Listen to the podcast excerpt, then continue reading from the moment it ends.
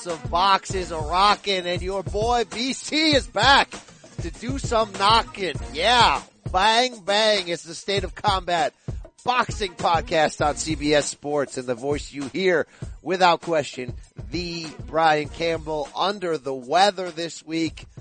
I don't know what's going on. I'm 40. I'm washed. I need some life advice, some career direction. I'm talking to this man like I'm talking to this man. Somebody, yes. I'm sorry, champ. He's probably watching. Yeah. Yeah, yeah, champ. Please, somebody talk to me, this man, like we're talking to this man. Double kebab, indeed. I got a syringe of performance enhancing audio. I'll try not to cough on the air. Get ready for insertion. We got another loaded pack show coming at you. We can recap Keith Thurman's very interesting victory in his return from two years off, including what's next for that man. Hey, what's next for that division? I'm a natural welterweight. Crawford isn't. Spence is a natural welterweight. Sean Porter is a natural welterweight. A lot of natural welterweights to talk about moving forward. We will get into weekend preview. Do you care time with a pretty damn sneaky, sexy ESPN card to talk about? Sergey, Sergey Kovalev, Eleider Alvarez 2. Anybody? The return of Teofimo Lopez, the takeover and a big fight that matters. Oscar Valdez. We got some business to talk about. So why don't you help us out on the business end if you like this show, and I know you do. Whether you're pro Dwyer, whether you're anti Dwyer, because I'm fielding a lot of those these days. Hi, it's Dwyer. It is Dwyer. Give us that five star review, Apple Podcast, wherever you consume Fied Audio. Do the business, do the time. Your boy Rafe, your boy BC will appreciate it. Speaking of Rafe, let's bring him in right now. You know what he does. He moves books for a living, an international superstar. He also loves it when we cruise together.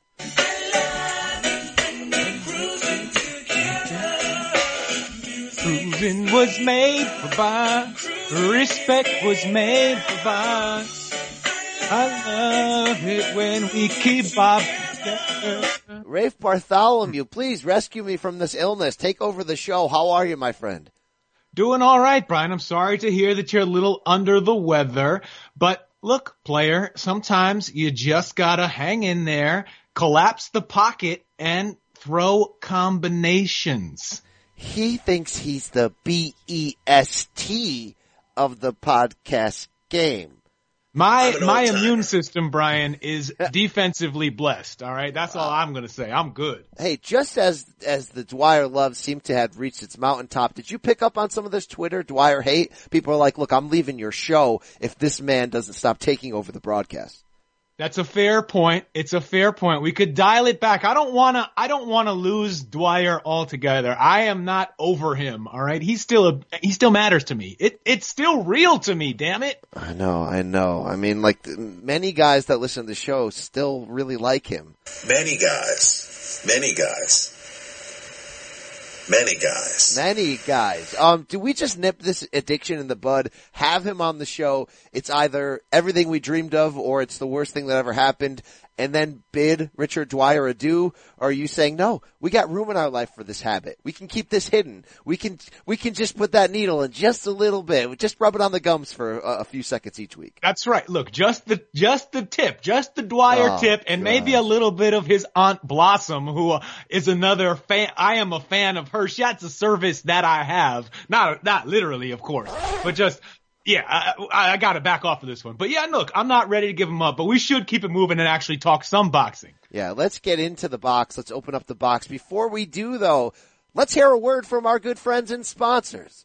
CBS Tonight. TV's hottest show is Fire Country. I'm not a hero. I'm in orange for a reason. They're taking 12 months off your sentence. You're free. Lady. With a special epic season finale. Now that I'm out, I need something to get me up in the morning. You are a firefighter. Used to be.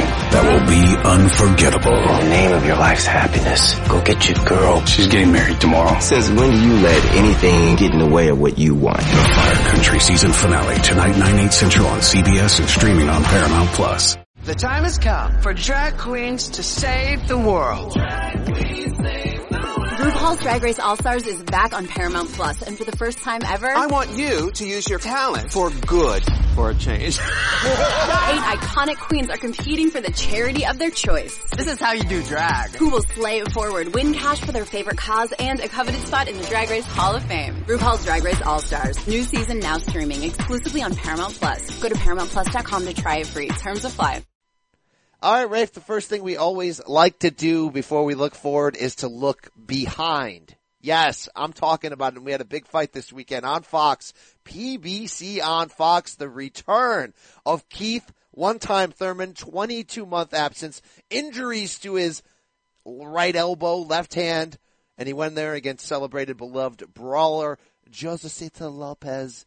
And Rafe, that made whoopee. We had something to watch there. We thought it was going to be a walkthrough.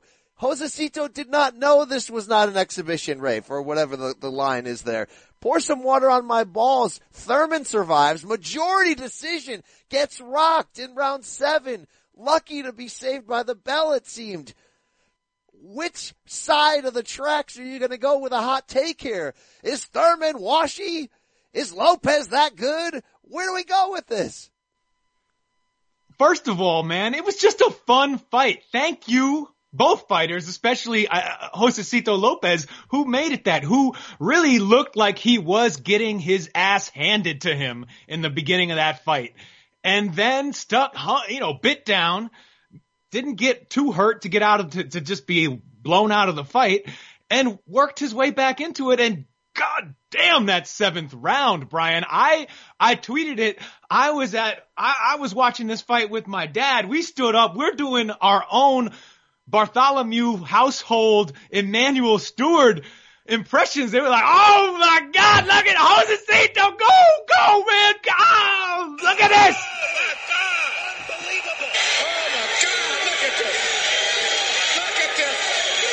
That didn't happen in the Campbell household. I wish it should have. It, why not? Why not? That wasn't a service I had. I was worried for Keith. I was worried that the dream was going to die, the unbeaten record be gone, the big business ahead, unifications with Spence, unifications with Porter, Pac-Man, Crawford down the road. The who well- cares, man? Uh, who, what, you, you would take that? You would take business as usual over a great, exciting upset? Josecito the Riverside Rocky pulling it off again the same way he did way back in the day, getting v- Vincent Victor Ortiz VO to stop, pull out of that fight with the broken jaw with Canelo who was planning to fight Ortiz next, looking on from ringside, debuting the Canelo face yes. every time the guy he was supposed to fight would end up losing for like four fights in a row. It was, I, I, I love that stuff and Josecito almost gave it to us again. He did, he did. And, and first of all, we need to establish things that everyone already knows. I love me some Saul Canelo Alvarez. And Saul was sitting in front of me at Trout Canelo 2012 in the Garden, another Canelo face moment where we thought we were getting Wait, Cotto you, Canelo. You mean Cotto Trout? Not you said I Canelo did. was sitting I in did. front of you at Canelo Trout. yeah. I think it has to be your your ginger, uh, your yeah, your yeah. your champion. It was Trout Cotto and Canelo. By the way, shook my hand that night did uh, hel- hello my friend. It was great. He was ready and he got canelo face. So yeah shout out to josecito for for you know i did that face to face on fox with them and you know he's not a trash talker but he's just a hungry guy who brings it. He kept putting on pressure survived that knockdown in round two on that beautiful was that a short left hook from thurman? Or was it sneaky yeah basically right? both hooked at the same time and and Keith's got there first. It was it was really it clipped him right on the jaw. Uh, you almost didn't see it land until the the replay. He made this a fun fight. Now I want to talk before we. I want to talk about the scoring. All right. Thank you, man. At least some people got the score right. Some people did, and some people didn't. Ultimately, Lopez was in this. He made it a fun fight. But bro, I still scored a 10 to 2 for Thurman, and I don't think that's insane. I thought Lopez won round six when he landed a big right hand late in the corner in a round where nothing happened. I thought he won round seven, of course, when he wobbled Thurman across the ring. Round eight was really close. I ended up giving it to Thurman who rallied back at the end. But you got people online who again, I hate, this is what I hate. When people don't score a fight. Even experts, right? Who are just casually watching and then they don't score it.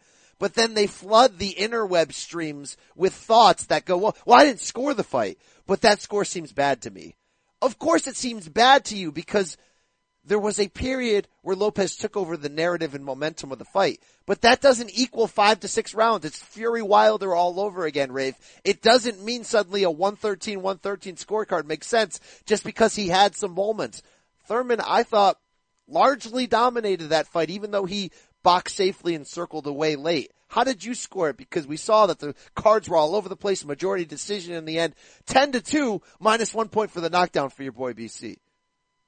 I didn't score it, uh, but I I didn't look. I wasn't watching that fight. I wasn't thinking, man, this is a difficult fight to score. I basically agree with you. 10-2, 9-3, 8-4. I don't really care a whole lot in there. There were some close-ish rounds. Uh, late in the fight when when Thurman was more on the more on his bike, more on the defensive. But even so, he would jump forward and land some hellacious punches in those rounds. It's just that they weren't affecting Josecito as much anymore. And Josecito kept really looking for a chance to, to, to finish in and, and seemed like even when he would only land a punch, it would shake Thurman up more than than Josecito was being hurt late in the fight. But he wasn't necessarily winning those rounds because that might be the only shot that Josecito landed of any consequence. So I, I, see exactly how you scored it. It didn't seem like a hard fight to score. It was a lot of fun to watch, and it was competitive because Josecito fought his ass, his balls off. He laid his balls Here. on the line, oh Brian. God, he did. Uh, he did. Here's and what he, it, it was all. Said. It was. Was that? What's that? Here's what J'Leon Love once said, and I think it's apropos about your boy Josecito. This guy is trying to shoot some bombs. I don't care. A lot of y'all ain't never been hit before. So let's let's get that straight. So until you get hit, you don't understand what I'm saying. He was going for the win, and that's what we love out of him. But there's a debate in there about what happened to Keith in round seven, Rafe. Was it as simple as he might have shot his load a little bit? Maybe he uh he blew his wad early. Was it a was it hashtag LoadWatch 2019 or who was, is saying that? I didn't see. What happened was he got caught bad. That he, got he got hurt. He got rocked. He was nearly out on his feet. And Josecito went for the stoppage, went for the kill. He was just stalking after him that entire round, landing those lead rights that had Keith flying across the ring, wobbly. It was, and Steve Willis shout out to Steve Willis for another amazing facial expression, robot dancing, refereeing performance. Steve Willis was watching looking like he had at least crossed his mind that he might have to jump in and wave that off. Credit to him for not jumping to any conclusions and doing that, but that's how close it was coming. And man, I, think if anyone might have been on load watch, it was probably Josecito towards the end of round seven when he just spent two minutes chasing the guy around, trying, throwing everything he could at him. Of course, unless, as we saw Vasily Lomachenko do to Jose Pedraza, there aren't too many guys who can keep that up and not slow down after a while. Um, after a while of loading right there. So he shot his nose. Uh, Rafe, the whole point of me bringing that up was, okay, if it wasn't that, you're just saying he got rocked. But how much of it was that the fact that Keith was honest, very honest coming into this fight, saying, look, I'm going to win this fight but it has been 22 months. It has been two years. I'm going to look rusty. I'm going to look better in the future the more I put in some rounds. We wanted him to come back and fight Spence and Porter and, and everyone, or Floyd, everyone right now. Tension, anyone. And we didn't want the Josecito fight. He was the one telling us, I need the Josecito fight. He was right, it seems, Rafe. So how much of this do you say, alright, wasn't your finest hour, Keith, but you held on like a champion and maybe there is a thing to ring rust. So all you people on Twitter that said Keith was never that good to begin with, Spence would put him in a body bag. I got Errol Spence by murder. Errol Spence by murder. Uh, maybe they're wrong. How much is like Keith knew his body, he knew his situation, and we wanted too much from him coming in. You know what? First of all, I thought that Keith Thurman coming off nearly two years out of the ring and injuries and who knows what else, an amazing wedding in Nepal in 2017, all of those things that he had going on, he, I, I, I expected and thought he deserved one, one comeback fight, one thing to shake the rust off. And this was it. Now, the question now after that, you don't get it like everyone says. You do, you do not get a a comeback year. You get a comeback fight. Uh, so we'll see who he fights next. He's calling out pretty big names. It seems sounds like that's the direction going. I'm okay with all that. It's interesting the whole ring rust argument because if you just watch the the when does ring rust show itself? At the beginning of a fight, right? Most of the time, that's how we think of it. The Well, first uh, few pause, rounds, pause, he Dave. looks sharp. Whoa, well, okay, okay. ring rust also brings on late fatigue. Let's be honest. Okay, I guess you could say that he might be more likely to fade because he obviously hasn't done a real 12 round fight in a couple of years. That's, I, I see that.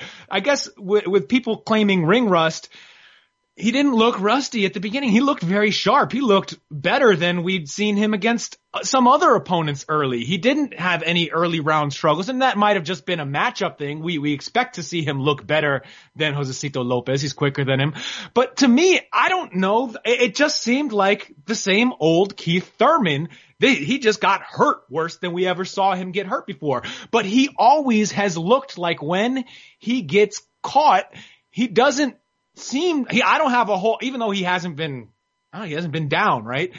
I don't have a whole lot of trust in that man's chin. Not that it's bad, not that we're talking about Amir Khan out here, but just that he doesn't react well when on the occasions we've seen him get hit. This is how Diego Chavez's career took off True. and then did nothing because he looked like he hurt Thurman early years ago when they fought on HBO. Same thing with Jesus Soto Karass seemed like he hurt Thurman a little bit early. So there were those questions and uh, I think that Josecito just caught him and hurt him and, and made a great effort and props to Thurman for riding it out and, and winning rounds, even though he was not, he, he was getting hurt late and, and just didn't, uh, it didn't look as good as he had when he was dominating the fight. But it, to me, this is the same old Thurman we've seen against Robert Guerrero, against all these. He's sharp, good, dangerous early, but he fades late in fight. He gets, he gets, goes more on the back foot late in fights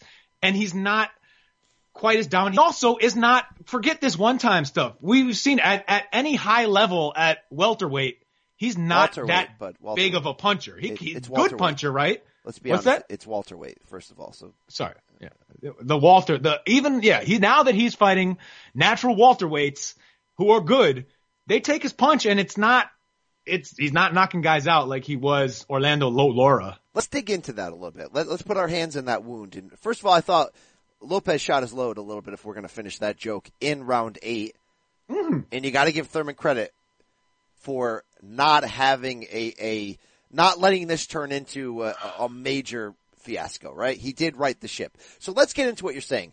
Keith is not a he's not Gennady Golovkin. We love the one-time nickname. Yes, he has power. Yes, he knocked out the guys earlier in his career that he should have, but he's not that dude. Ultimately, he's a really well-rounded welterweight. It's why after he beat Porter and Garcia before he went away for two years, for that short window, we were like, this is the best welterweight in the world. Floyd's gone. This is the best welterweight in the world. But we have to take the pulse of boxing Twitter, which is very cynical, mix that with the danger we did see him in on Saturday night and say something's missing here, right? I think in our minds we look at Bud and Spence as next level guys, another level, ultimate elites that could become all timers. They don't seem to have holes until we find out, until they're in fight of their life situations. There's no holes at this point, Rafe. That's just, that just sounded so weird. With Thurman, I think we see a hole. I, but I'm trying to figure out, wow, wow, it's just getting, it's really just getting worse. I think I should finish. I mean, really, I know that's too harsh, but, uh, Uh, you said hole so many times, Brian, that I actually just did finish. Oh, that is, I don't even know where to go. That is so gross. Wow. Wow. Just, you know. Leave me the hell alone. Wow. Uh, all right. Uh, what I'm trying to say here is, what does the hole look like? What it's, is it's, no, no, no. Here's what I'm trying to say here, Rafe. The hole, I want to ask you about this hole, okay? Actually, it's your hole. No, it's, it's your bull. It's, uh, wow. Let me, can I just pause for a second? You know, Sounded boring. Nah, well, let everybody talk about it the next day. Still sounded boring. It's not boring. Here's the thing. Is Keith too good of a boxer to bite down at the idea of being a finisher, a true finisher who enters every fight with the idea that I'm not leaving the ring until I finish my opponent. By the way, Sugar Ray Leonard also had that idea. That's a true finisher. Revisit his history with Thomas Hearns. Well, I just, I just got, I just put the, I just got into the Dwyer a little bit. That was nice. That was nice. My point is this. Is it because Keith fell, falls too much in love with his boxing ability that he has these moments, and these moments I'm talking about are the last three rounds of the Danny Garcia fight, which allowed Garcia to backdoor it and almost win by split decision? Or does Keith just have heart slash chin slash confidence issues? Is he not the dude we expected him to be when he was calling out Floyd and making that rise and getting through trouble against Chavez, putting away JSK, doing things that a man is supposed to do? Is he really that man, Rafe? Is he on the level of Spence and Bud, who right now we look at as flawless? No. What is his hole? No, Brian. I don't think when you go around and talk to the boxing press, you talk to the hardcore fans, you talk to other people in boxing, they don't seem to put Keith Thurman on that level either. They respect him as a world class, truly elite fighter. One of the very best, top five, top three at welterweight, welterweight, whatever you like to call one, it. 147. Weight category 147.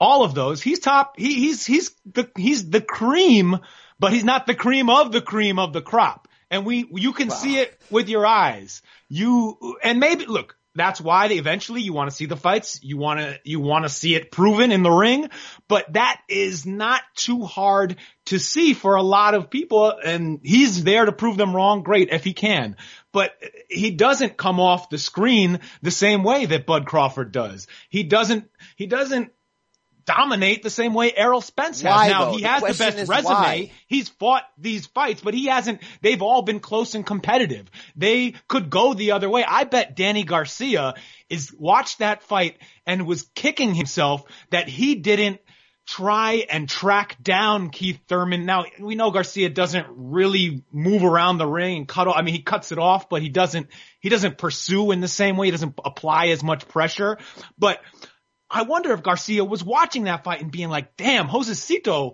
almost knocked him out. I have more power. I'm sharper.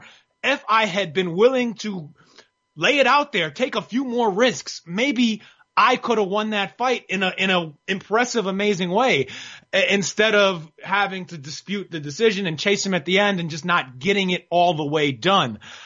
Uh, Thurman is not, he's one of the guys. He's not the guy in my opinion. And, and obviously this is all speculative, but that's just, that's the way I see it.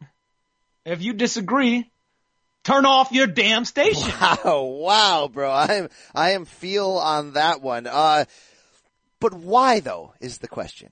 You just told me all the things I knew, but why? Why is he missing it? So I think he doesn't come out looking to knock out every opponent despite the nickname. If you watch the Danny Garcia fight, the Sean Porter fight, he is basically gonna box his way through and see what happens.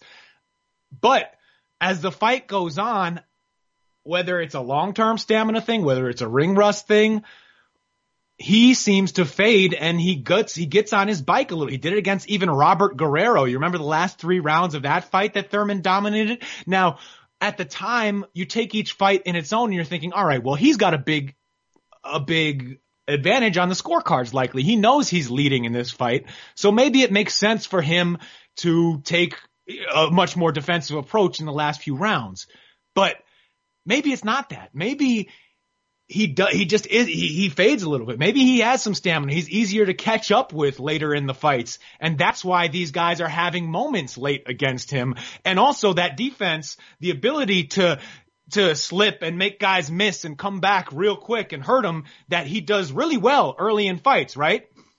That slows, the reflexes definitely seem to slow down a bit or enough for other elite fighters to catch up and do some real work in rounds seven, eight, nine, all the way through 12. So I think that's what we're seeing. Is it stamina? Is it just maybe overestimating his ability to put on a defensive masterclass like a, a Floyd level? You're not going to hit me for 12 rounds. Maybe it's just a chin issue or what do you, where, where, You- what, what's, you, you're, you're, you've seen a lot of holes, Brian. Oh, what, what's, you. what's Keith Thurman's look like to you? I mean, come on. I've looked at a lot of guys. Wow, wow. Uh, here's the deal, all right? I don't think he has chin issues. I don't think he also has a top shelf granite Golovkin chin.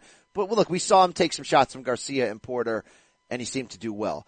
I wonder if it's connected to the idea that he learned, a lot of these guys learn a lot from watching Floyd, right? How he handles himself business wise mixed with how he handles himself in the ring. I think Keith got to a point where he realized I could maybe have more longevity by following a Floyd model because I've got these boxing skills. And I think he's falling too lo- eh, much in love with the idea of why do I have to stand and bang and take these chances if I can circle away late after building a lead? And, and that's going to get him in trouble. And that doesn't make him look like a destroyer to us because Spence and Bud have sort of that, that, uh, is it a gangster backbone? I mean, it's sort of that like, that tough as balls backbone that, you know, when it gets hairy, they want to put you away. Boxers looked at like it's a like a, a hood hood sport. And these guys fight when they need to like it's a hood sport. I don't know if Thurman has that hood sport element inside of him, deep inside. Now, I'm not going to sit here and tell you that Thurman has been softened by things like his flute playing, by things like being away for two years, spending four months in Nepal for his wedding, because obviously you gotta live a life about, it can't be box. I know Canelo's trying to tell us the box is life. No box, no life, or whatever that, that weird, uh, uh, hashtag thing he's trying to put out there. I was born ready. Yeah, we know. Yeah, all right, all right, Big Red, we know. But you sent me some insanely interesting sound from Keith Thurman's wedding in Nepal. Now, first of all, congratulations. By the way, I love Keith. That's why when you and your dada was celebrating that action was happening on your screen and Keith Thurman's O was about to go, I was like, man, I really love this guy's personality. I want him to be a giant thing. I wanted to see his giant, no, no. Um, so what I'm trying to say here, ultimately, is that I'm happy for him. Get married, bro. Live your life. Be you, even if you is a little different. Even if you like things like yoga. Um, but I love yoga. I love philosophy. Um, um, I'm into world religions, Buddhism, Hinduism, I, original Christianity. Um, so I'm just diverse, a little, little outside of the box thinking. Um, I dropped out of high school, but that doesn't mean that you can't be self-educated in life. Is that really you? Is that who you really are? Or is this an image you're putting out there? Because you know it's kind of attractive to be the alternative to a regular uh, boxer. Well, if I cared about my image, I'd probably have a million followers by now on Instagram. Wow, subtweeting Ryan Garcia there. Don't think I didn't see that. My point of saying that is he's a different cat. He's a different dude and that's cool, Rafe. But is some of that different dudism inside of him preventing him from being the hood sport hero at welterweight like we need or want him to be? You sent me this insane sound from his wedding. Sounds like a different man. He did entertain us with some song. My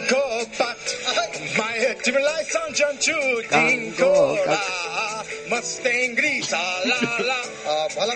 He told us the story of how he fell in love. The first day, I might have had a little too much to drink when I met her. I came back, and she saw that I was very sincere. She also did not know I was a boxer. She was unaware of my job and my career in America. And what became of that after they met, he had too much to drink. It became a tug of kindness, Rafe. It was like a tug and war of kindness. Every time I was kind, she would be more kind. Then I'd be more kind. Then she would be more kind. It, it just escalated into a chemistry that was undeniable, and that is why I am here today. And Rafe, then he got introduced. There was this long interview session. Everyone's got to really check this out for themselves. We are uh, very lucky and proud of you because we get an international uh, boxer player. Oh, uh, congratulations on your wedding. I hope your wife knows you got a player for life, and that's no BS in Rafe. Um, what do you make of all this? Before I get your answer, can we do this one more time?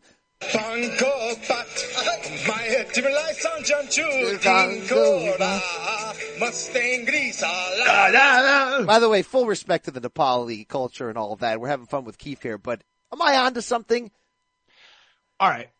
I got a lot, I got a lot to say here, Brian. Let me first talk about the boxing because I'm very tempted to forget it all. Um, no, I don't, I, I resist even though I know exactly what you mean about his personality and I like it too, I resist that idea that just because he expresses himself differently, he looks a little, he, he acts a little goofy sometimes, that that somehow affects his character in the ring, that he's somehow tough, not as tough or something. When I see the differences between Keith Thurman and a Terrence Crawford or an Errol Spence, who I rate, who I happen to rate higher than Thurman, to me, it's just because I think Bud is sharper. I think he's a better defensive fighter. I think he counters better. I think he, he doesn't have those lapses late in fights. It's it's as simple as that. I just see a guy who's a, a, a slicker fighter. Thurman is slick to a point. Crawford is a technician, a master. You know what I mean? He he might just be the B E S T, Brian. Right, Terence Crawford, quite frankly, is a guy who's a bad man. Who thinks he is the B E S T at 147 pounds. And I got news for the Americans of the world. Many people. Believe. Many. Many. Many. Many So people. that- Many guys. Sorry, Rafe. I, I had to do it. Many okay? guys, many guys. Uh, Brian, so that's that's what I think is going on with Crawford. With Spence, I think it's he's enormous. No one he ha, he's less tested at 147 at the Walter welterweight division, where I don't know. Some people don't see Mikey Garcia as a welterweight test. It'll be a test of something. Mikey's a great fighter. Errol Spence has the look of a just a dominant fighter, not as flawless in his performances as say Terence Crawford has been. We've seen Errol Spence take some shots, get hit, but he just walks through it. I mean, he's, he comes through like that destroyer and it ain't nothing stopping him. And we all, this, we say it a million times, Spence might be one of, or if not the best body puncher in the sport. He is nasty. Yeah. So that's And the by the way, me. It's tell not- me someone he beat better than Chris Algieri. yeah, Algieri stopped fighting because you're messing that up for Errol Spence every time he gets in the ring. Anyway, so I, to me, it's not that Keith Thurman is somehow softer than them and because of his personality, anything like that. Just, I just don't see him looking like quite the same level of elite fighter. And in fact, if you look at his heart, I mean, Thurman has been tested in ways hurt worse than either of those guys really have. He, we just saw him have to come back from the dead. He was almost out on his feet in round seven against Josecito. And when he gets hurt, almost took his soul once too to the body. the body shot. He when Thurman gets hurt, a lot of the as soon as the as soon as he is cognizant enough to fight back, he comes back hard. He throws shots back with real bad intentions, wanting to hurt the other guy who just hurt him. He so I, I don't Would see you say him. he comes back pro boner? I'm pro boner. Uh, you gotta be. Who is who among us is not? We got as long as you can be pro B, you got to, and if not, you got to see the about, doc. It's all about the lube, man. It's all about just getting back moving. Getting, getting the, yeah, alright, alright, alright, enough. But anyway, let, let's talk a little bit about Keith Thurman, the character, because this is the crazy, this is what I don't understand. So Thurman has a rough time, almost gets dropped, maybe could have gotten stopped. If, if things had gone a little bit different from Jose, for Josecito Lopez in that fight. Scary perform, scary moments for, for Keith Thurman in there. Boxing fans, Twitter, lose their minds crapping on the, on Thurman now like just laughing at him like he's some kind of like clown, like they don't like him. I don't, what is not to like about him? He is hilarious. He's funny, weird, different. He's the, I, I, I do think that if we got a chance to really sit down with him, I might be able to vibe with him about playing Magic the Gathering when we were younger because I, I am, I took sem, I took fourth place in a couple booster draft tournaments back in the day and I ha, I can just see, I can smell it on people sometimes. I think Thurman might have had a phase. He's one of, he's one of these guys. He's got, he's just a little weird. He might have been a dungeon master hell is happening rolling right some 24 sided die.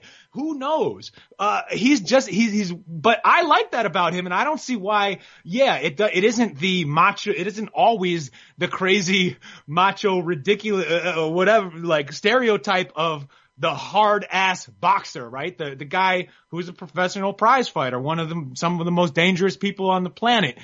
But it's, it, it- it's really fun. I, I just don't see why we would crap on the guy for, for, for being so much, you know, providing us sort of so much fun outside of the ring, this crazy wedding. Uh, I love in that, in, when he's giving those responses to the Nepalese reporter, uh, cause, cause I can relate to it uh, when you're new in a country and you, you, you start talking really funny because you're not confident. You, people are always going to understand you speaking as fast and, and, casually as you would in your standard English. So he's doing all these bizarre pronunciations. He's kind of getting this sing song carries like, it was a tug of war of kindness and she was kinder. And I was like, what the hell? And it's the kind of thing where your, your friends will come visit you and hearing you talking in some accent you never used in before in the States. And they're like, what the hell is wrong with you? Why are you talking like that, man? And you're like, no, no, no, it, it, you got, you, you're like, you don't understand. It just happens. You're, it's, it's immersion. I love that Keith Thurman actually is like that. And he, he's just sort of a, a goofball sometimes without trying. I, I think that stuff is great. And I, I don't think, think it makes him any better out. or worse as a fighter. I, I get it now. You just had a bro out moment with him. You connected on the level of speaking in weird tongues, of summoning devils in your youth, of uh, of of of yoga and different world religions, of Now we get even more ridiculousness in boxing. I think we need to set up a bro session where you guys can play both ends of the flute at the same time. I is that like a like a finger cuffs type thing? I don't know. Wow, wow. Uh, so what's next for Thurman is still going to be biz- big business because he survived and advanced. Now I do want to play you a quote. He said ahead of time of this fight, which makes you think the fight we all seem to want, the Spence unification, is going to be a little bit further down the road. Keith Thurman versus Errol Spence isn't worth one title. It's not worth two titles. It should be worth three titles, baby. And so we're going to set it up like that. That makes me think we're going to push that down the road. Although Spence, by the way, still needs to see the pudding before he knows there's proof. With Keith Thurman, he's going to stay injured as long as I keep winning. So, I mean, I don't think me and him ever going to fight. If he mess around, retire, I get that WC belt. But no one's really talking Thurman Spence after this victory in which Keith looked a little bit human. Now we're talking Thurman Pacquiao, Rafe is this the right fight to make? Because Thurman's, let's say, uh, vulnerability would mesh well with the fact that at 40, depending on your position, Manny could be a little bit washe at the moment. Look, there's only one O'Shea sound I listen to in boxing. That's Terrell Gausha. Uh, and how dare you say that about Manny after he put on a really, really strong performance against AB. Uh, give me a break, man. Get that, well, some get that people crap believe, out of here. Some people believe, and, and when, by some people I mean Eddie Hearn, that Pacquiao's not the guy you think he is. Is Pacquiao faded? He's an all-time great legend of the sport. Is he faded? Yes. So uh, we're not saying he's done. We're saying he's, I guess, faded is the same way as saying washy. He's a little bit washy, so does it mesh perfectly, Rafe? With a guy who's a little bit faded and a guy who pretty good, but he ain't Spence or Bud. Is this the the damn right perfect Fox pay-per-view matchup to make next? It's a fight I would like to see. That would be a service I would have if it happened. I, look, we know what Manny's priority is, and it's not one time Keith Thurman. It's Floyd Money Mayweather. So if Floyd, that is going to be the first tree they bark up in the Senator Pacquiao campaign. They're going to be seeing what's up with Floyd. Floyd, is this rematch going to happen? If it's not going to happen in the near future, then sure, maybe. Why not Keith Thurman? It makes more. They both they're both coming off wins at about the same time. We still got to wait for Danny Garcia to get his comeback fight. Was it Adrian Granados? I don't know. Uh, we so so Garcia yes, still yes, hasn't come back. Mikey and Spence. Uh, it's it's unlikely that well, you know what? Why? When after Spence after Spence Garcia, say say Errol Spence wins that fight, looks great. Why won't there be a call for Spence to get Pacquiao? Why why should it be Thurman? Now the matchup, I think people would I'll widely agree. I'll tell you why because Pac can beat Thurman, maybe, yeah. and I don't think he could beat Spence. It's a much better matchup. It's something that fans would, it's a back, it's a fight that people wouldn't think is already predetermined just because of how good and fresh Spence is and big at, at 147. But still, in terms of the business of boxing, you could argue that it makes more sense that the people at PBC uh, who are trying to organize the careers of these fighters and have it lead and, and build stars might rather risk, instead of putting Manny in a 50-50-ish fight against Keith Thurman, would rather have him go into a fight where he's 75-25 to lose against Errol Spence because they want to, they want that rub to go to the, the, the guy who's going to be the biggest star or who they think could be their biggest star. So is the, do I like as a competitive matchup, Thurman Pacquiao better than Spence Pacquiao? Sure. But why, why should that be the, the way things go? Uh, why the hell not, Rafe? Like you said, if we ain't doing Maypac 2 and everybody getting money, because by the way, Manny just fought in the states, and for him to fight in the states, somebody's paying that tax bill. So there's there's a it, it, there's an added price in there. But yeah, look, you can Thurman. I think there's potential that pack is very competitive. That you can do a rematch. If Thurman wins, then maybe he gets the rub as that star. So when you do Thurman Spence down the road, it is a little bit bigger because that's why you bring in Manny if you're PBC to to rub your other people. But Rafe, how fun is PBC welterweight right now? We know they have nine tenths of the of the world's best division under contract. Sometimes we get frustrated at the length and delay of this chess matching from Uncle Al. But one thing you are always going to have to remember when talking about that man. Al Haymon, a goat. And it looks like right now Al Haymon's setting us up to be entertained. I mean, are you not entertained by Spence Garcia, Pac Broner, which could lead into Pac Thurman, which could lead into Spence Thurman down the road? And oh, by the way, Sean Porter's still out there fun ass fight against Ugas coming up. Man, I'm feeling that itch and burn, if you know what I mean. Walter weights get me hot, Rafe. They get so me are, fired. Are, are you up. talking about like the itch and burn of, of hemorrhoids, like a like a preparation H type situation? I have pre- some ointment. Prepare yourself. Either way, we got to get off of this topic. But right now, gun to your head. If Thurman Pac happens, who wins, brother? You know what? If he had that much trouble with, with Lopez, I, Keith Thurman could catch Manny with something nasty that hurts, maybe stops Manny. But I don't know, man. I, I, he hasn't, the power hasn't been there for Thurman. It hasn't looked the same in, in, in, at those levels. We know Manny can take a punch. We've seen him hurt plenty of times because he's been in so many great fights against other great fighters fighters who are greater than Keith Thurman or who were greater than Keith Thurman.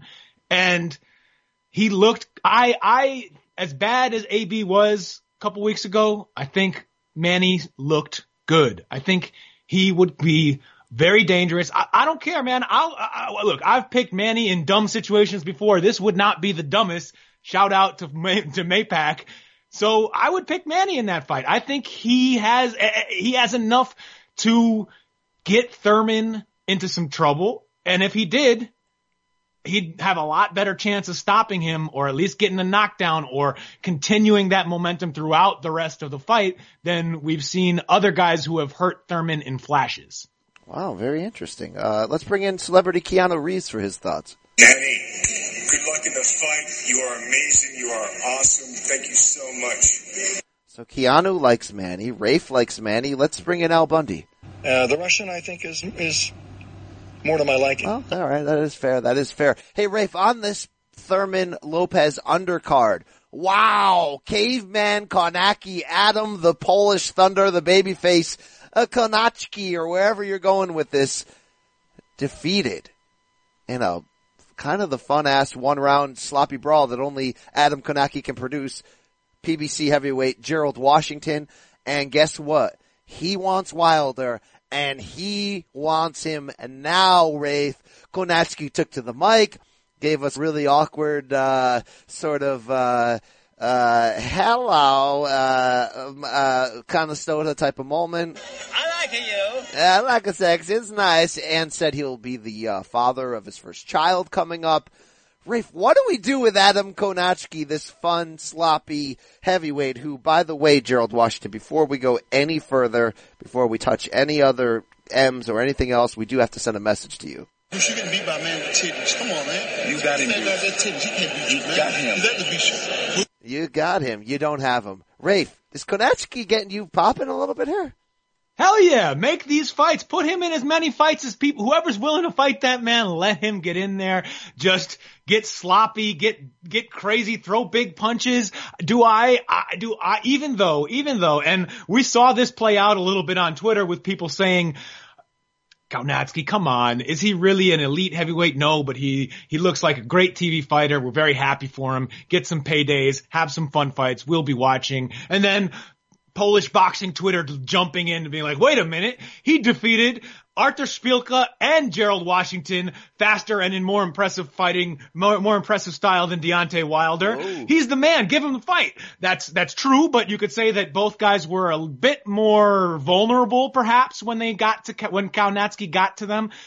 Regardless, the guy is tough, fun, makes good fights, can, is going to be aggressive and it would not be crazy to see him give some of these top level heavyweights a, a, scary moment early, especially early in fights when before he starts getting tagged. Now, I think that he's just too easy to hit and some of these guys with just killer power, uh, like we've already heard Gypsy John say about Deontay Wilder. We, I think AJ, AJ has some power like that. Some of these really powerful heavyweights, I don't know if I personally believe Kownacki can fight that way and survive without just some next level chin. And if he does, then whoo, then people really got a problem on their hands. But I would not count on that.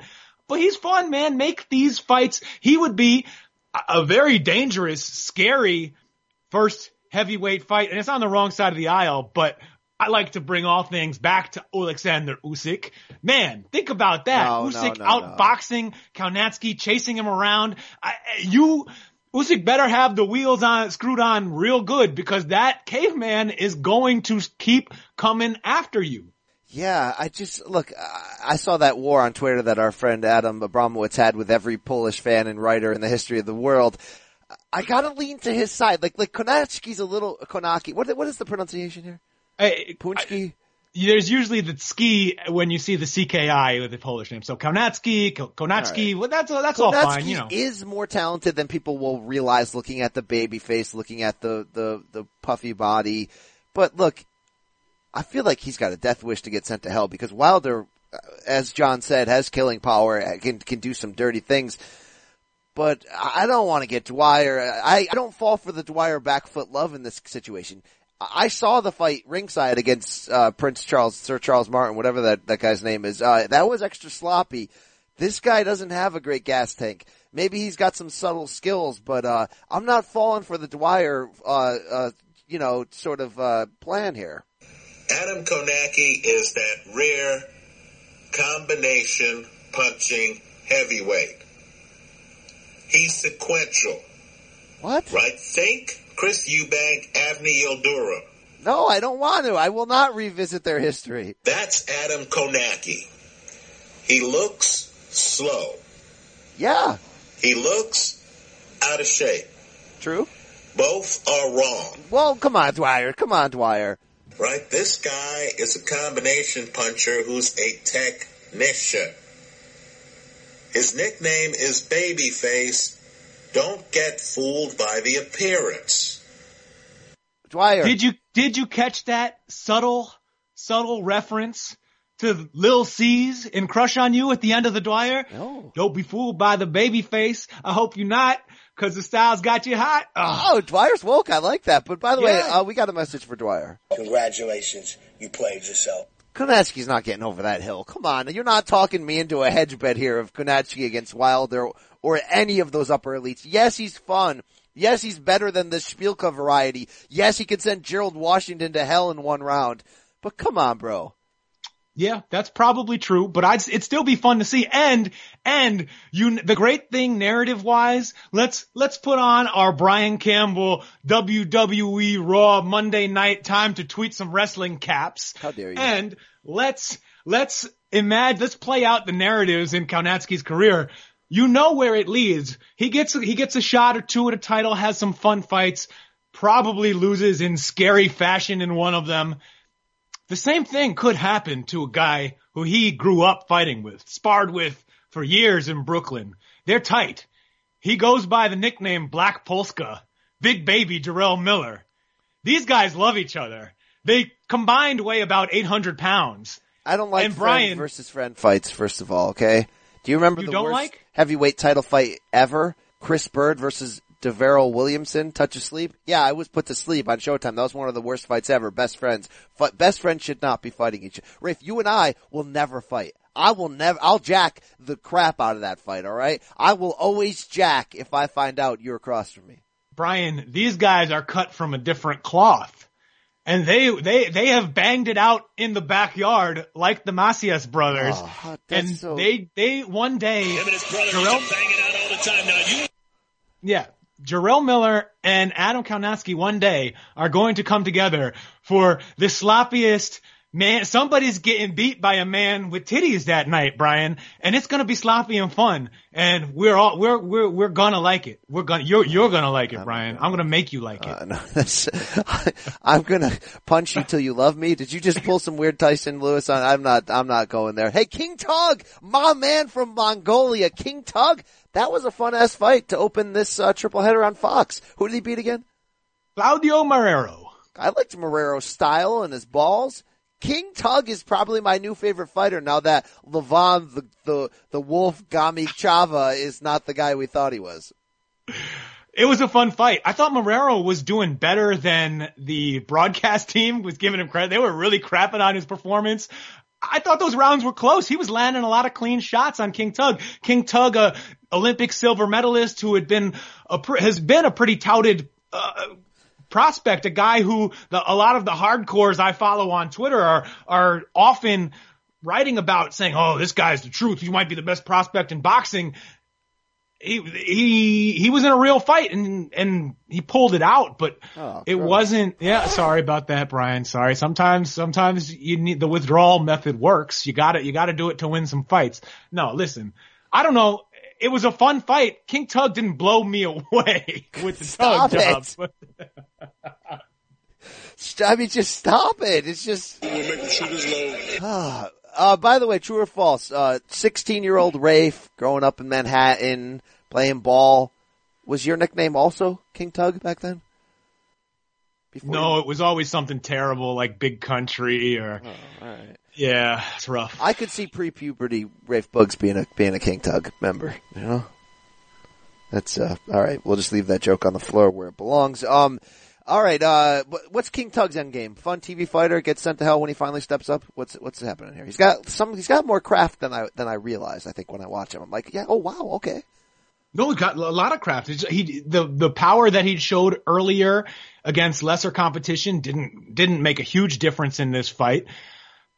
But hey, I'd want to see him against against other you know start start become a contender now. Start fighting more meaningful fights. And and this was for a mandatory slot, right? So he's fighting a champion in one of his next fights, depending on how all the matchmaking sorts itself out. But he's getting up on that level, and that's why I want to see him.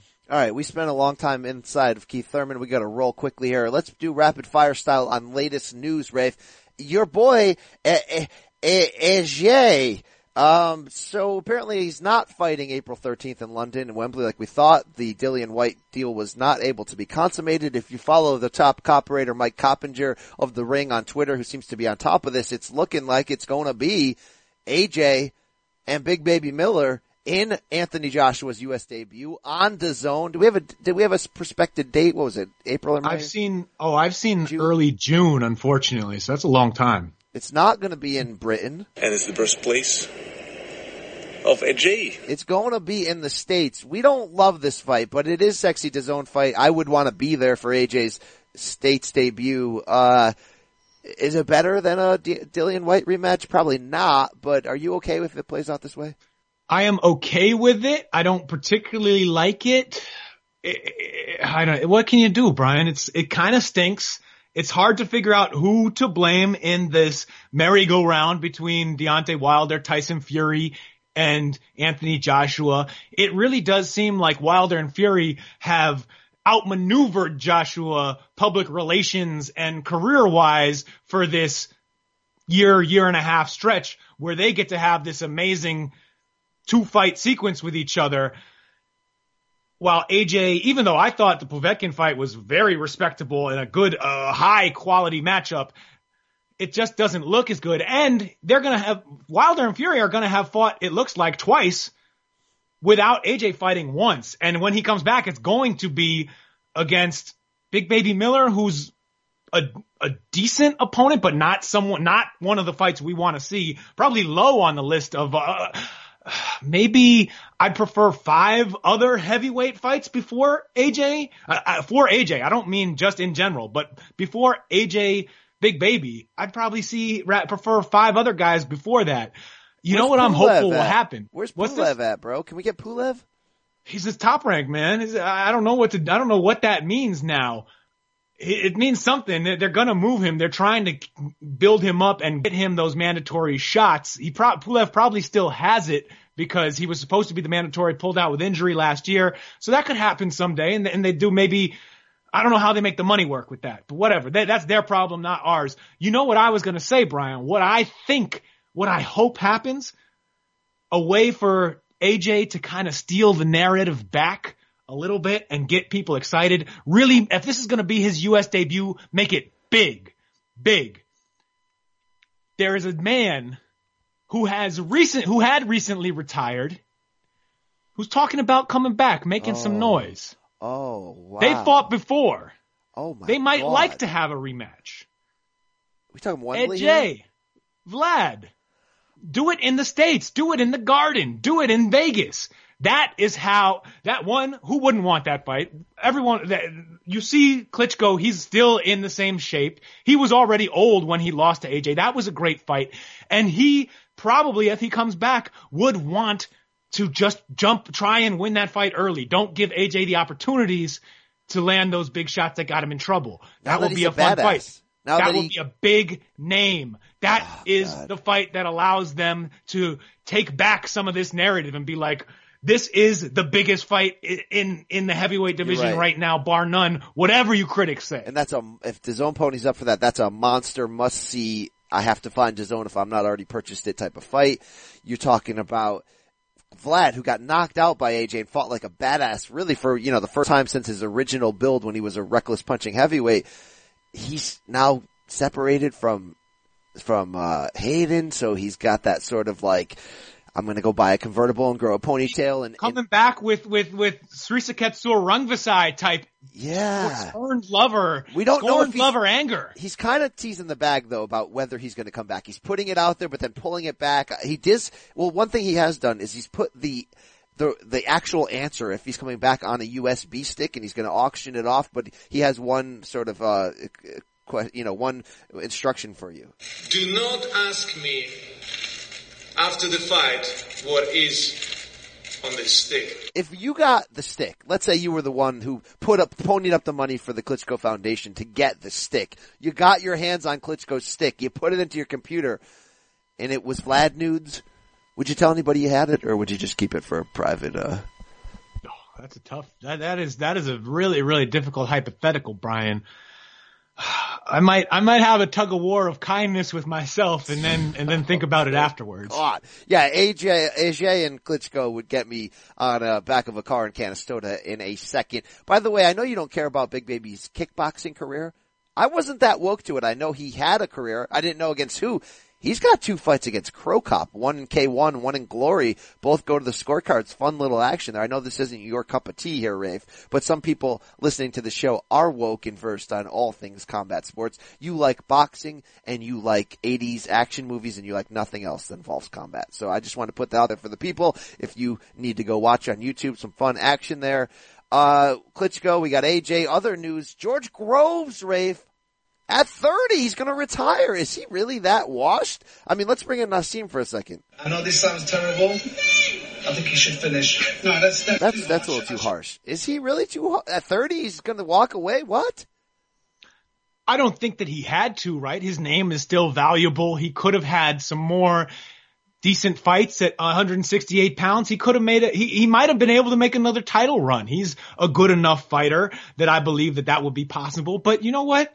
I'm not mad at this either. He had looked increasingly old. He, he got old fast, Brian. I don't know. Maybe, maybe he just wasn't listening to any performance enhancing audio and this is what a normal man ages like. But if you look, you can look, I, I, I've, I may have done this. I may have dabbled in, in this sort of Google image searching. If you look at Groves weigh-ins starting at say the first Gro- the first Froch Groves fight, all the way through the years to how he looks in the last couple of years before fighting Eubank, before fighting Callum Smith. The, all of the, the, the definition just leaves his body. He's, he just looks aged, worn, and his fighting style, he was less explosive. He became really a cagey veteran that was good enough to outclass a, a, a guy without a game plan like Chris Eubank in their fight. But when it came down to it, couldn't do it against Callum Smith against a, a higher level of fighter. Uh, so it it makes sense. And if if that if he can if he got the money and he can stay retired, he doesn't want to make another run at it. That's fine with me. What and and also there is no there's no topping what he's already done, right? No, no, there, there, there really he is fought a topping. I mean, in the biggest fight of all time. I mean, Alex Godinez, star, star fan of this show, will tell you the largest crowd in boxing history was there to see George Groves and Carl Froch in Wembley Stadium. 80,000. 80,000 at Wembley Stadium. Perfectly on George Groves' chin and flattened him in front of 80,000 fans at the Wembley Stadium. I wanted to ask you, Floyd, if you don't mind, in my last fight before I, before I knocked out George Groves at Wembley Stadium. Is, first of all, let's just reestablish one thing. I'm still blown away that this ever happened. That 80,000 people in Wembley cared that much in England to see this fight. Cause when these two fights were announced, by the way, both were fun, right? Froch got dropped in the first one, controversial stoppage. They go back, they do it a second time. He delivers the knockout of the year to, to send Groves to hell. In, in the, in the States, we didn't really care that much about that fight, right? Both fights. They were like, okay, that's, that's a good fight. It ain't, you know, this ain't this ain't Berto, this ain't Klitschko, this ain't something we're, we're gonna go out of our way for, but the Brits, man, they bought into it. So Groves is now this like B-side folk hero in this great fight. And then of course he ended up winning a, a title sort of, uh, late, you know, later in his career. But it's just weird. I never thought this guy was that great, fun, honest fighter he's sort of been pushed up there into the history books. How will you, outside of the ridiculously bad Hello Kitty tattoo on his left bicep, how will you best remember George Groves if we never see him again?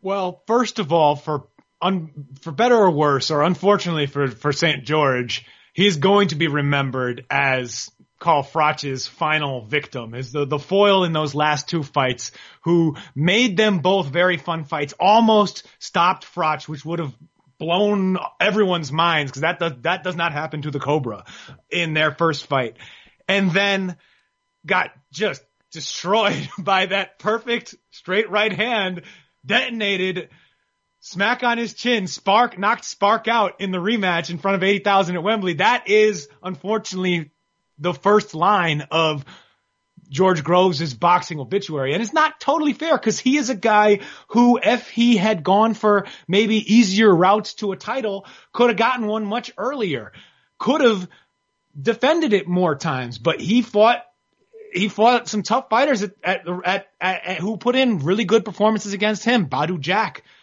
one of the best times he's ever looked in a ring, beating George Groves knocking him down early. Really, uh, so so Groves is a little bit of a hard luck guy. That's sort of like the the B side of my memory of him, but really it's all about the the rivalry with Froch, which was hilarious.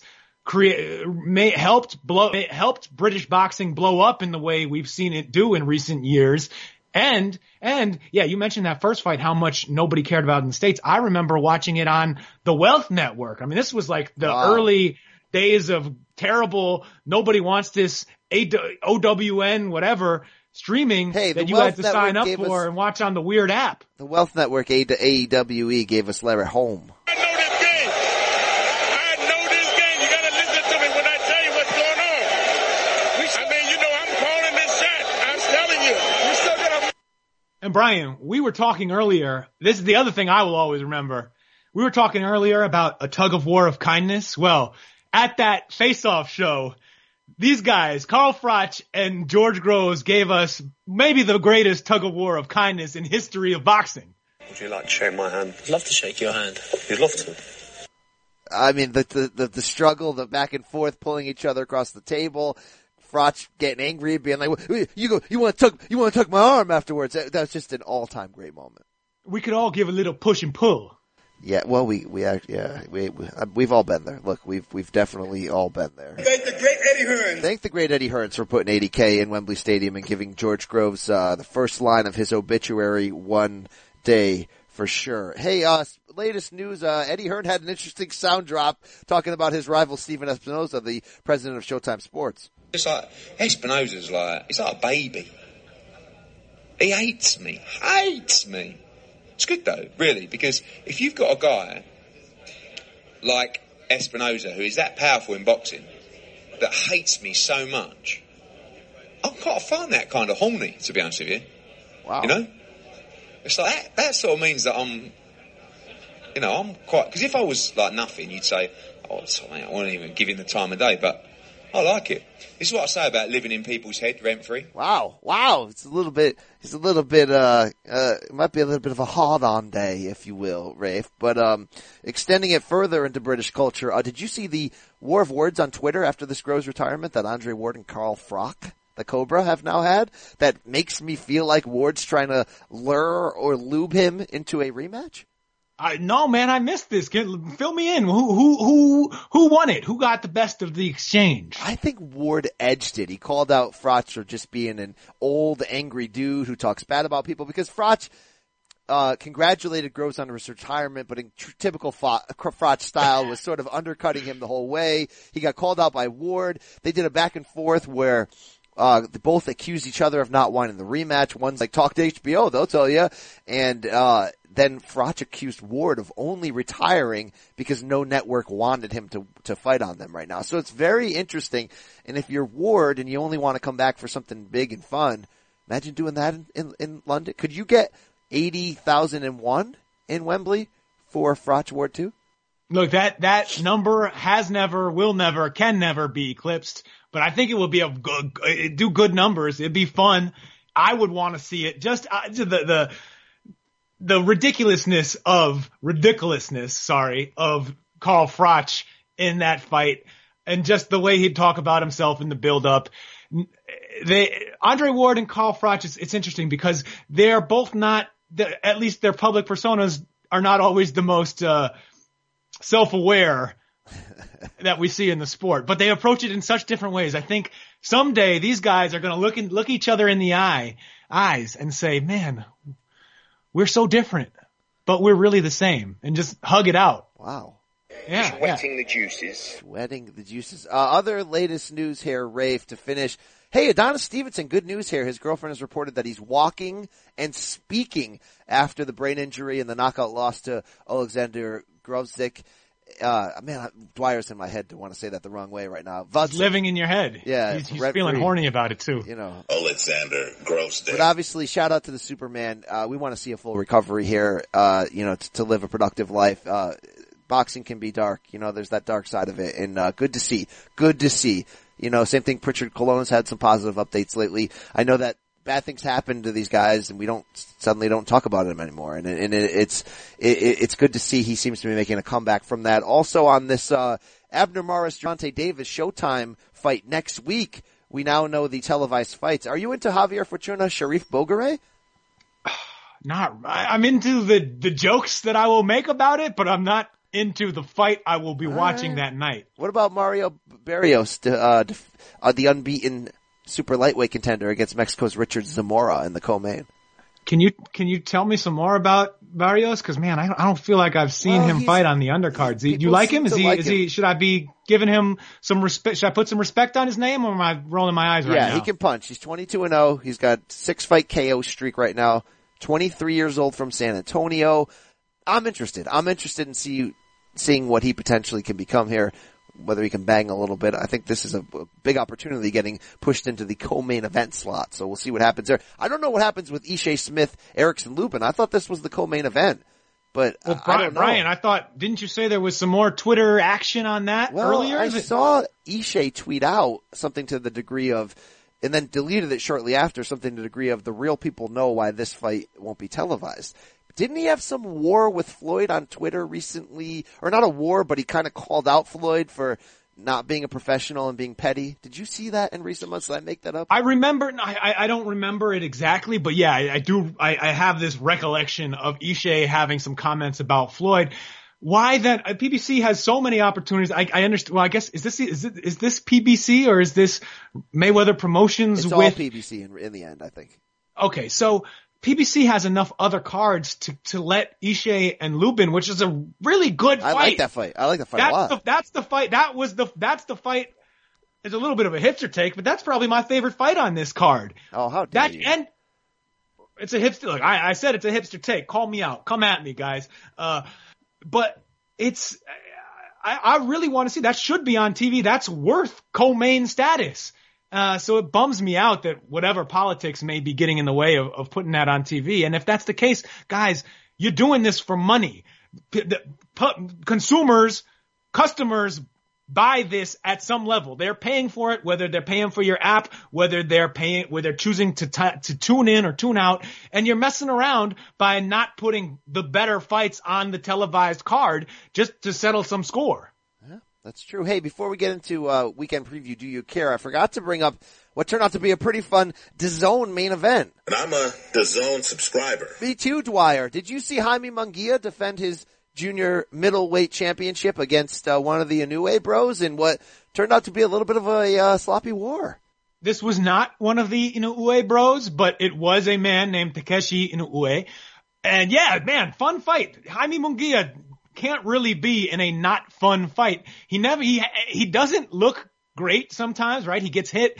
He was a little, they would, I wasn't sure why the DAZN announced team was making such a big deal over making 154 pounds. He's obviously a mammoth, uh, you know, mammoth junior middleweight Munguia is, but what is that?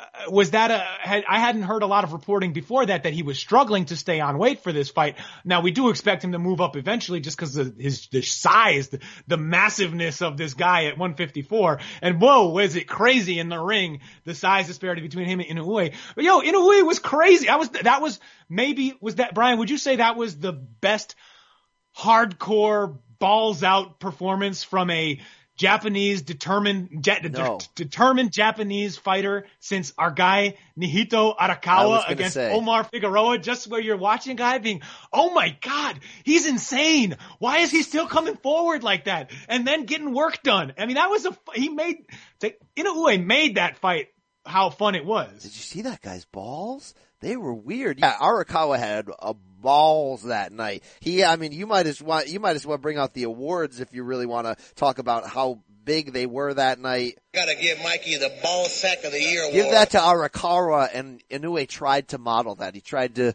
to channel his inner, uh, what's that dude that Cotto sent to hell? Uh, oh no, they went the distance.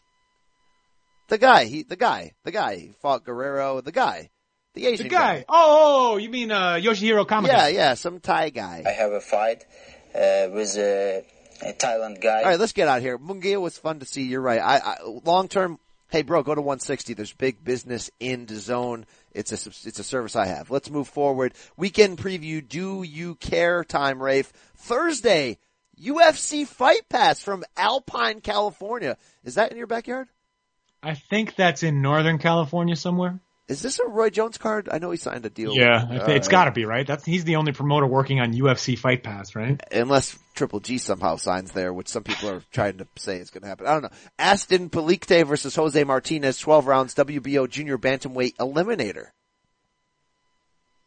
Uh, yeah, I, I should I should care because Aston Palicte is Filipino. Oh, hey. He had he had that not particularly great exciting draw with Donny Nietes on Superfly two, I think.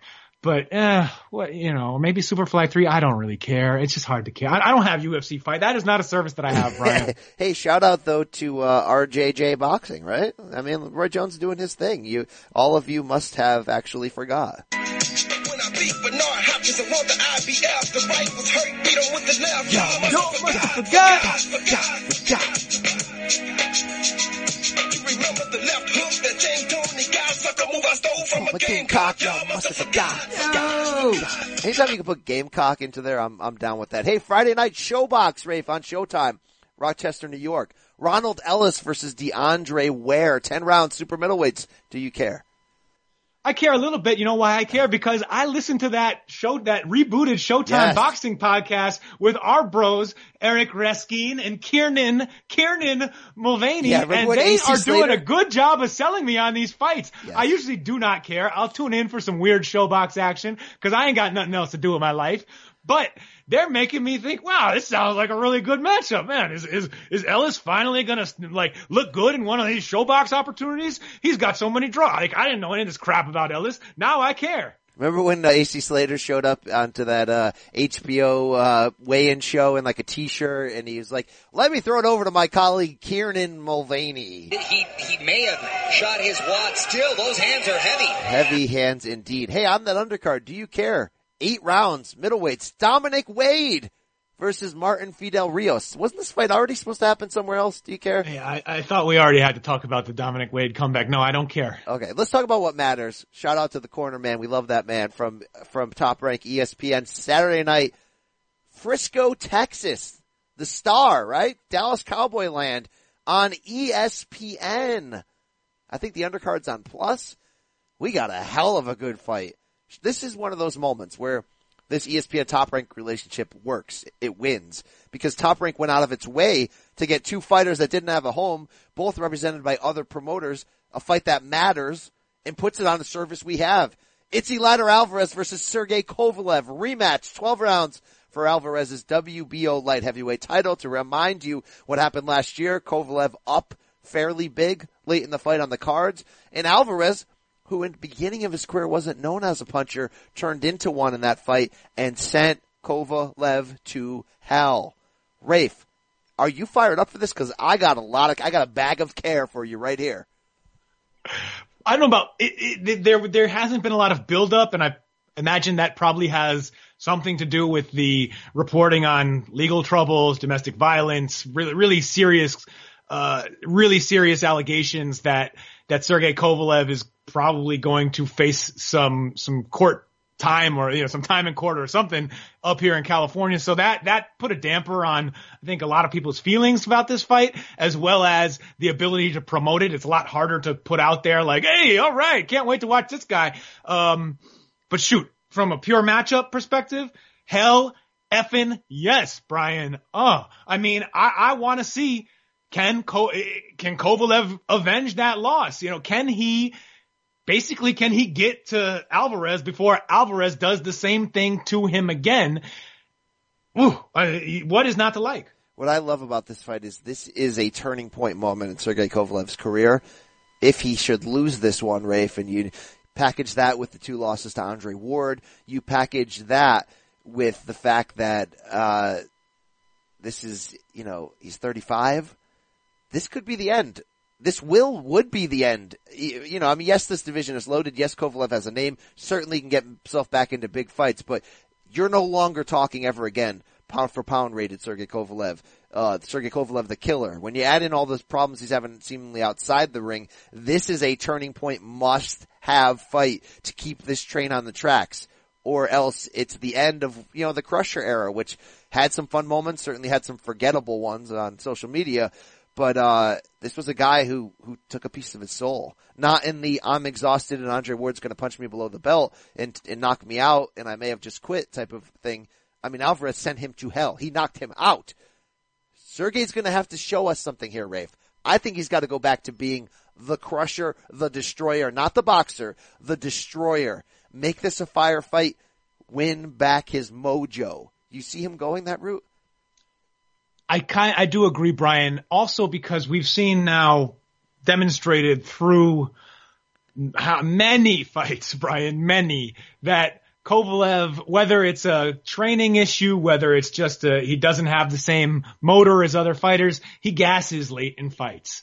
And if that's the case, he should know it by now, and he should come in with the, a game plan to try and win this fight early. Now, he can't, he can't shoot the whole L, right? Because then he's in trouble. But you, you I think fighters now, when they go in, opponents who face Sergey Kovalev, they know that if they can ride out the first five, six rounds, they got a chance to come back and hurt him, stop him, do exactly what Eleider Alvarez did in this, in their first fight to, to Kovalev. So Kovalev, I think should be, have at least a part, half of his mind, plan A, I, I think should be come in here, stop this before I get into any trouble. Cause the longer the fights go on, more bad things happen with Sergey Kovalev. I agree with you on there. Prediction time. Here's what I think happens. I think Kovalev comes in there to try to win it. Comes in there to try to empty the tank and knock this guy out. Will not have that success. I do think we'll see what's left in the jug of Kovalev. I don't think we'll see a bow out, his career is over type of moment. I think he's going to pour the jug out in the ring. I just don't think he'll have enough. I think he loses a competitive decision here in what turns out to be an action fight late. I don't think he gets punched once and quits. I don't think it's any of that. I think he's tough. I think Alvarez is just hungrier and better right now, Rafe. And this is a giant moment in a loaded division with guys, but you know, all the names that we already know, the, the better, Beterbieves, the, uh, Alexander Gvozdyk. This is a fun ass division and Eleider Alvarez could make a big leap here on ESPN with a win. I like Alvarez by decision. Tell me about you. Uh, you know, Brian, it's a long way from the lip to the jug. You know what, what that means. What does that mean again? I don't really, I don't think I, is that a service I, I have anymore on my, uh, oh wait, we got Kovalev, uh, calling in. Hold on one second. Hi, my boxing fans. All right, all right, enough, enough of that joke. But, uh, um, let me tell you, Brian. Yeah. I, I see what you're saying. I smell what you're cooking. I hear Jimmy right now. But let's look at that fight. Kovalev cruising, taking over in rounds. What he hurt Alvarez in round four pretty bad. Then stayed in control five, six.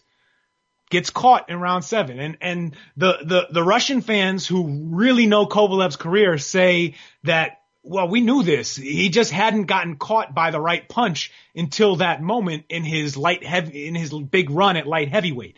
He, he had a reputation for being chinny. Did Maybe Hopkins rock him with a jab, but he covered it up well? I, I, did, did that happen? I don't quite Some remember people, that. There are, you know there's conspiracy theorists that like claim that Margarito was coming on in the Cotto rematch. There are people that claim that Hopkins had Kovalev hurt in that first fight. I don't know if I can, in that only fight. I don't know if I can go that far in that regard, Rafe. I also don't know if I'm ever going to find the sound drops that I'm looking for at the right time. Uh, here it is. I was in your ass and you was ready to quit and you was blowing and puffing and went to your corner like a rag doll, done, defeated, and knew that you lost that fight. All right, we move on. Thank you. Yeah, that was not that was not the Hopkins Kovalev fight I saw. Uh, but so so I look, I, I'm saying that Kovalev was winning that fight. He was in control of that fight. He looked like he might have been on a way on the way to his own stoppage of Eleider Alvarez, and I think that Alvarez is just a guy I've I've never enjoyed watching. This is the first that, that his first fight with Kovalev was the first time I I he was in a fight that I was like, oh, I'm glad I watched that. That was fun. Like he has great hair. The, he has great hair. Okay, great. The, he, he, does have great hair. I give him that. I give him all the credit in the world for some of the best hair in boxing. Uh, but yo, I, he's just. I, am not willing. I, I want to give. I, I, I want to give Kovalev another shot in this. I want to. I want to. I want to see him make another run. I'd rather see, I, I want to see him in a big fight against one of those other big punchers at light heavyweight. See, even if he gets sent to hell, shoot, it will be fun. So, so it's a little bit of wishful thinking, but I also think that Kovalev, if he got it in his head to train well, and I don't know, he's with Buddy McGirt. Who knows what that means for this fight? Buddy McGirt, they say, is not known for being a taskmaster. So it's, we probably, chances are we're going to see the same old Sergey Kovalev basically gets himself into shape and fights however he wants to fight in the ring, which worked against lesser guys, did not work against the most elite guys. Uh, but yo, I think there's a good chance he gets to Alvarez first. And if he go, wow. and if that's what he's trying to do, I think that he can do it. I, I, I'm, I'm going to go out on that limb and say Kovalev pulls it off this time. Wow. He fights a similar fight that he fought in the first match with Eleider Alvarez and this time finishes the job, gets him out of there in like a, a, a, a late round six to nine ish stoppage. Wow, Maybe nine. accumulation of blows. Cause shoot, 69 we know minutes. Kovalev is still dangerous too, right? If he land, it's basically who gets to who first. I, I, I'm not saying there's a lot of predicting with a ton of confidence here, but I think that is just on the table as much as Alvarez by any kind of win. So, right, so I got to get shoot. this show off out of here, but I did want to mention, speaking of great hair, um, you typically go for more of a modified Brandon Walsh season one 90210 look, but I did see you in New York City last week, and uh, you had like this slick back Wall Street Pat Riley jam going on, and and I didn't hate it. Is this the, a preview of the future of of more Wash sophisticated post 35, Rafe? I just don't know how to do hair. So whatever happens, happens every time I put a product in. Wow, wow, that was that was uh that was interesting. All right, co-main event takeover. We care about this. Teofimo Lopez, bro of the show, seems to fight every month these days. Stepping up, Rafe. Wow, this is a guy. Remember, after his last fight in December, big time knockout, knockout of the year over rock hard, mighty Mason Menard. I don't want to say the deep end of the pool, but it's as that pool starts to slope downward. We're going to see him 10 rounds lightweights against Diego Magdaleno, a world class fighter. Rafe, this is a real ass fight and I'm fired up for it. Is Teo ready?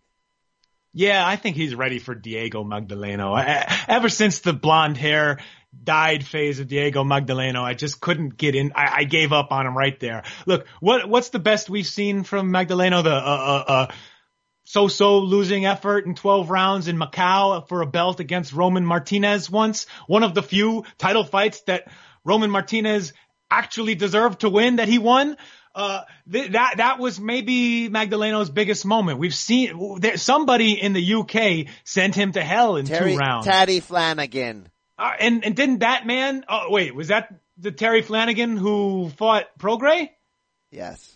Oh, interesting. Wow. So, so he was at, that was at lightweight. Okay. It makes sense. I, I, I smell what's cooking here. Anyway, Magdaleno, I think he's just past it, man. He, he was world class. I don't know if he is world class. What, what's, what's he, what's his resume look like recently? Anything impressive? Outside of that loss to Flanagan, he, well, overall, he's, uh, eight and one since the Roman Martinez loss over the past five years. So he took a decision from Art Hovhannisyan, knocked out Emmanuel Herrera, took a decision from Jesus Cuadro. By the way, Emmanuel Herrera was four and three, so that was a washed fight. Um, it's going to be interesting. He's 32. This is a this is a veteran moment. This is the right matchup for Teo. We're going to find out. We know that uh, Southpaw Diego Magdaleno, good-looking man, nicknamed Mister Superb. This is going to test Teo a little bit, but look, if he knocks him out, send him to hell. I, I'm not saying he's ready for Loma because what we do know about Loma is Lomachenko is the test man. but he's, you know, Teo's going to have a test moment here against Diego. He might be ready for a title shot in 2019 if he gets a win here. It's a very good fight. I predict he knocks him out, brother. Anyway, Rafe, we got to get out of this show when there's a title fight. Definitely worth watching. Oscar Valdez is back, coming off of that brawl with Scott Quigg that we loved. He's going to defend his WBO featherweight title against Carmine Tommasone. Do you care? Yeah, I care because it's Oscar Valdez. I love me some Oscar Valdez. He was becoming one of my favorite TV fighters. One of these high level, but not world beating level kind of champions at 126 pounds. Exciting ass fights with Scott Quigg, with Genesis Servania, with Miguel Marriaga. All awesome, really, really, really entertaining fights. He's aggressive. He can box a little. He, he, he- keep, keep him on my TV. I was, I missed him during his basically, what, year long absence because of the broken jaw. He fought through that. The guy's got balls. I don't know anything about this, this Carmine's it, restaurant, Tommasone. Is he coming with the red sauce? I don't know. I don't really care about him, but for, for, for Oscar, I care. I care. And the, and Oscar Valdez also loves reptiles. Always playing with some, with some little alligators. I don't know what that's about, but I like it. I don't care about Matthysse' life. I don't care about his people. I don't care about his family. I don't care about. Uh, thank you, Angel. Thank you very much. Uh, Angel, though, did have a message for us that I did want to put back out into the ether, into the ethosphere, so that if I can find it fast enough and slow the show down anymore. We did. Dope. We've been doing doping from the beginning. Yeah, just to remember that. Uh, Richard Commey will defend his, or actually, sorry, it's a vacant IBF lightweight title fight. Richard Commey versus Isa Chaniev, also on this card. I don't care, do you? No, I don't care. You can, Lou, we can ask Lou DiBella to care about that one. All right, all right. That's that's fair. That's fair. Hey, let's get out of the show with this. Do you care? Saturday in London on DAZN. Get in DAZN, brother. Main event, Sergio Garcia versus Ted Cheeseman. 12 rounds for Garcia's European junior middleweight title. Rafe, you know I did some business with the zone late last year. Did a Ch- Ted Cheeseman card. Uh, I like this guy. So anyone that doesn't know, he's a 154 white dude from England who kind of squares up and comes at you in brawls. Yes, there's some craft there, but he does, tell me if I'm wrong, Rafe, he does scare you into thinking he is of the, of the Brit mold where when he does step up to the world class level one day, it's probably not going to end great for him, but he's fun right now.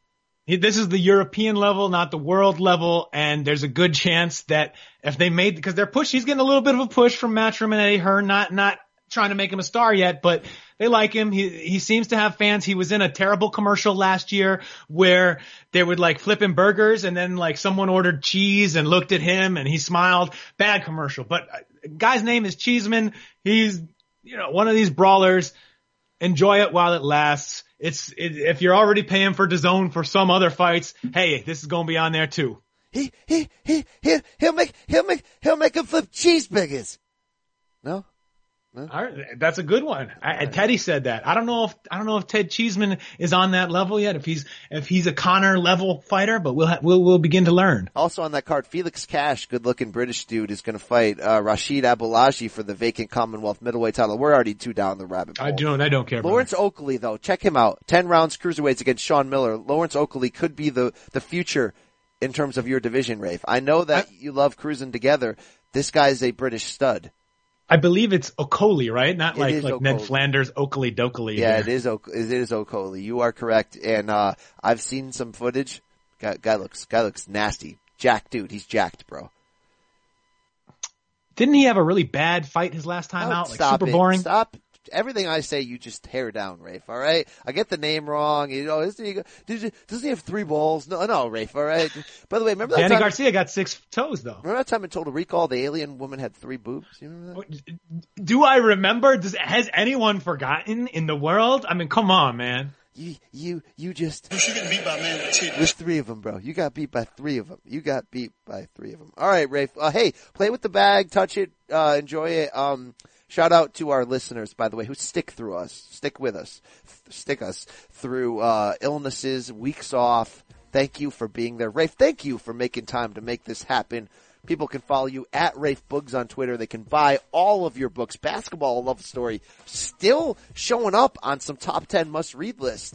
Are you a New York Times bestselling author, Rafe? As a matter of fact, I am, Brian. Oh. It feels good. I, it's, it's it's nice to be in this tug of war with kindness of kindness with you right now, just showering praise on me. I'm going to repay that kindness someday. Rafe, uh, you, is that something you can pull out like a sword when you meet women? Brian, if you don't stop this soon, I am going to be peeing in a cup all again. All right, all right. That is so gross. We yeah, we out. We out.